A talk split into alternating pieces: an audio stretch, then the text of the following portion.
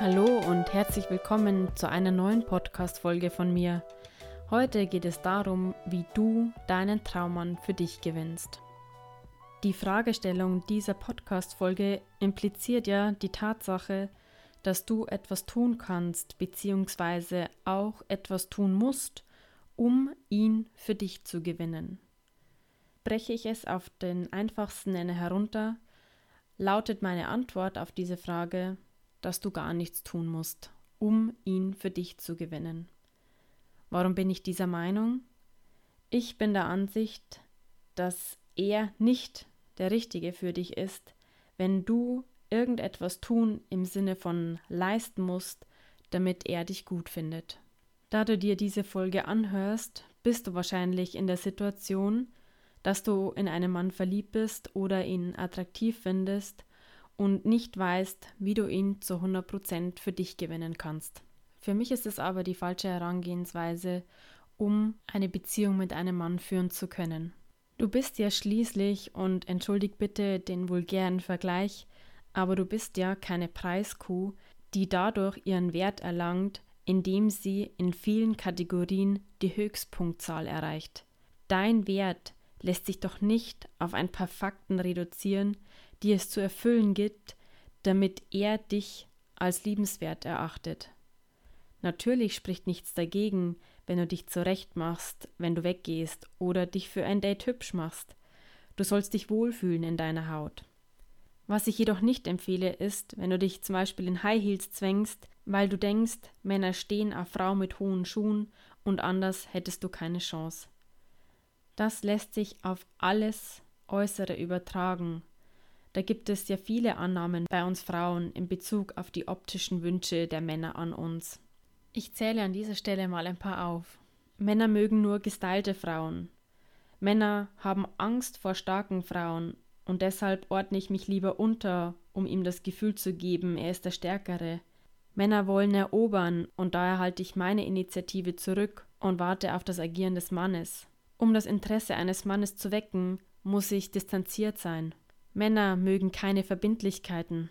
Männer mögen keine anstrengenden Frauen. Und so weiter und so fort. Diese Liste lässt sich ja bis ins Unendliche ausweiten. Da gibt es ja die unterschiedlichsten Verhaltenskodexe, wie man, und ich sage ganz bewusst, angeblich einen Mann von sich überzeugen kann. In meinen Augen ist das alles Geschwätz, das uns Frauen das Leben unwahrscheinlich hart macht. Kann schon sein, dass es einen Mann reizt, wenn sich eine Frau zuerst ziert. Aber die Frage ist, will ich einen solchen Mann, der es nicht aushält, wenn ich ihm meine wahren Gefühle zeige? Möchte ich einen Mann, der mit meiner persönlichen Stärke überfordert ist und dem ich bei jedem Treffen ein Schauspiel vorführen muss, um ihm ein gutes Gefühl zu vermitteln? Ja, und was ist jetzt unsere Motivation? Warum machen wir das und ordnen unser wahres Ich irgendwelchen vermeintlichen Theorien unter, die uns bei unserer Männersuche entweder erfolgreich sein lassen oder scheitern lassen. Ja, ganz einfach, wir wollen geliebt werden und irgendwann einmal haben wir die Überzeugung über uns erlangt, dass wir um unserer selbst willen nicht geliebt werden können. Und wenn du jetzt mal zurückblickst und dir die Frage stellst, haben diese ganzen Versuche, den Theorien zu entsprechen, Erfolg gehabt? Hat irgendeine dieser Beziehungen, in denen du dachtest, du musst irgendjemand sein und irgendetwas darstellen oder irgendetwas tun, um für ihn attraktiv zu sein, tatsächlich funktioniert? Also bei mir hatte das in keinem einzigen Fall dauerhaften Erfolg. Aber wie gewinnst du denn jetzt einen Mann für dich? Als erstes darfst du die Überzeugung verabschieden, dass du irgendetwas tun musst, um für ihn attraktiv zu sein. Und als zweites gilt es für dich herauszufinden, wer du wirklich bist. Das gilt sowohl für dein äußeres Erscheinungsbild als auch für das, was dich als Menschen ausmacht. Bist du zum Beispiel schüchtern und zurückhaltend, dann ist es halt so. Das bist du und macht dich aus, und es ist nichts Falsches daran. Es ist nur dein eigenes Urteil über dich, das dir sagt, dass du anders sein musst, und dass deine Zurückhaltung und deine Schüchternheit falsch sind. Hast du zum Beispiel aufgrund deiner Erfahrungen in deinem Leben Schwierigkeiten, dich zu öffnen, weil du einfach jetzt Angst hast, wieder neue seelische Verletzungen zu erleiden, dann ist das so. Warum sollte ein Mensch keine Angst haben dürfen?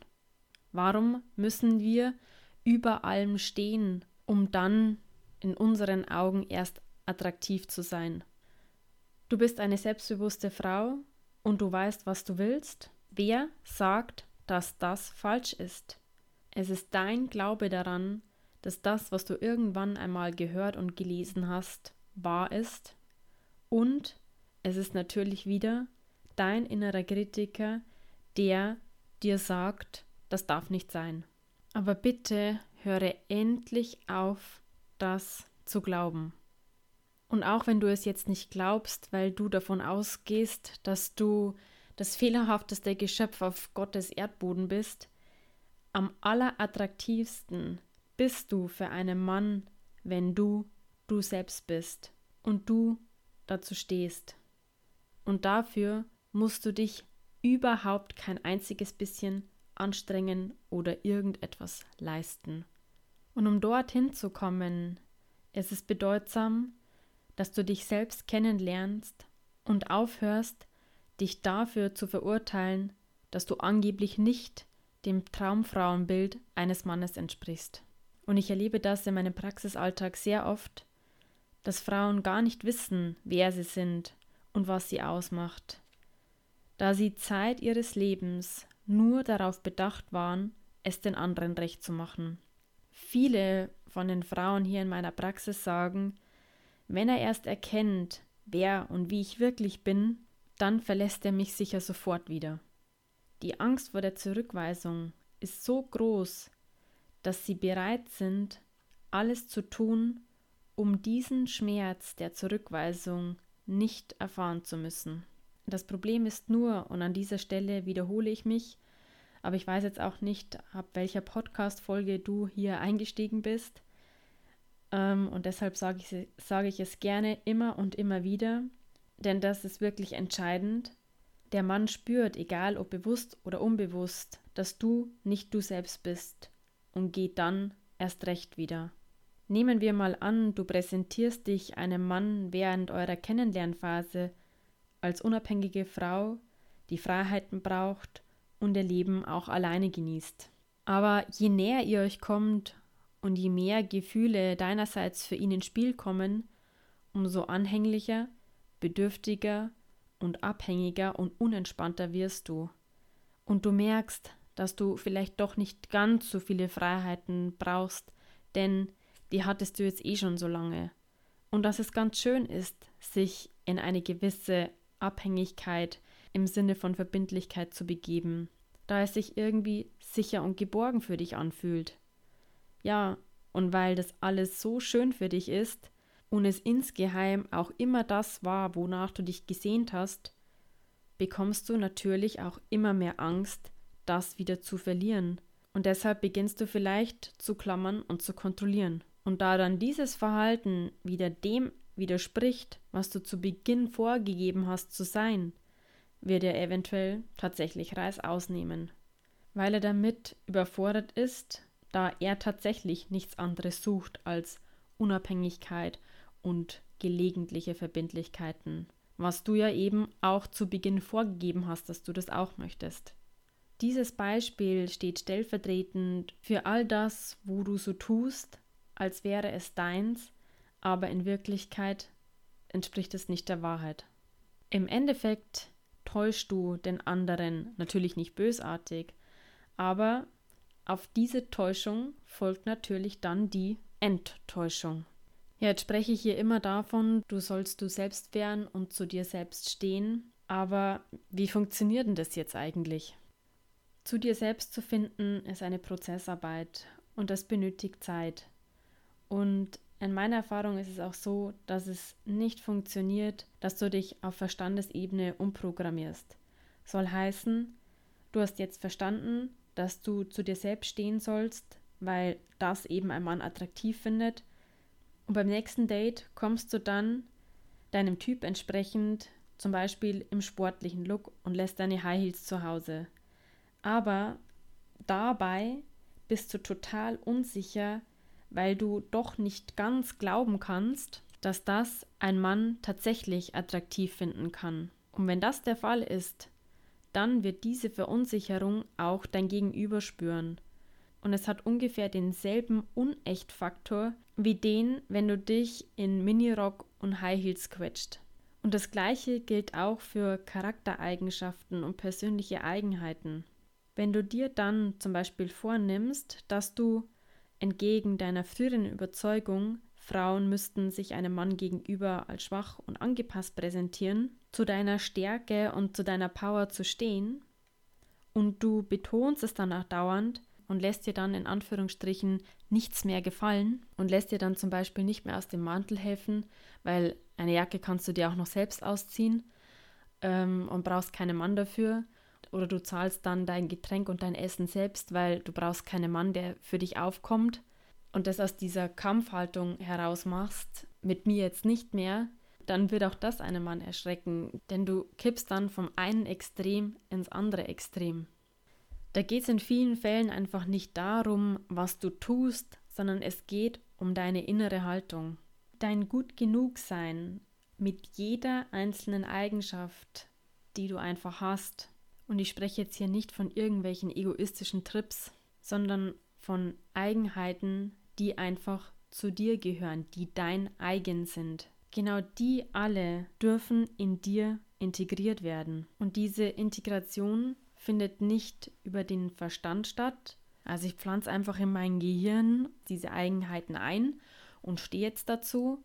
Das ist es nicht, sondern es geht wirklich um eine innere Haltung und dass dieses Ich bin gut genug vom Verstand wirklich in dein Inneres eindringt. Denn nur hier ist es stabil integriert. Und du kennst an dieser Stelle sicher auch Leute, die einfach vorgeben, irgendetwas zu sein und wie authentisch das auf dich wirkt und wie du einfach spürst, wenn jemand tatsächlich authentisch ist, ohne groß Worte darüber zu verlieren.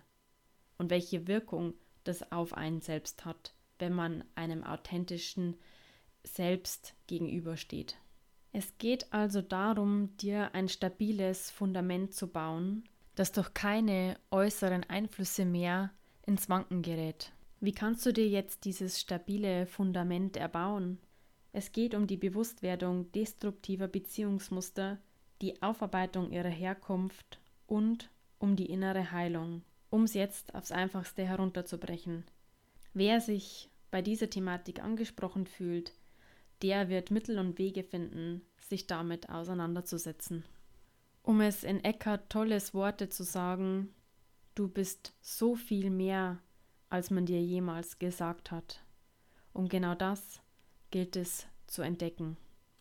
Und wenn du dann dein wahres Selbst erkannt hast, fällt jegliche Anstrengung von dir ab und du kannst aufhören, gegen dich selbst zu kämpfen. Der Grad der Anstrengung, die deinerseits aufgebracht werden muss, um ihn für dich zu gewinnen, ist ein guter Anhaltspunkt, um sagen zu können, ob die Beziehung im Fluss ist. Je mehr du kämpfen und Überzeugungsarbeit leisten musst, umso weniger hat es einen Sinn, an diesem Mann festzuhalten. Die größte Anziehungskraft, die du hast, ist deine Echtheit. Ich danke dir fürs Zuhören. Alles Liebe, deine Johanna. Infos zu meiner Arbeit und Coaching findest du auf meiner Website www.liebeskummerpraxis-straubing.de.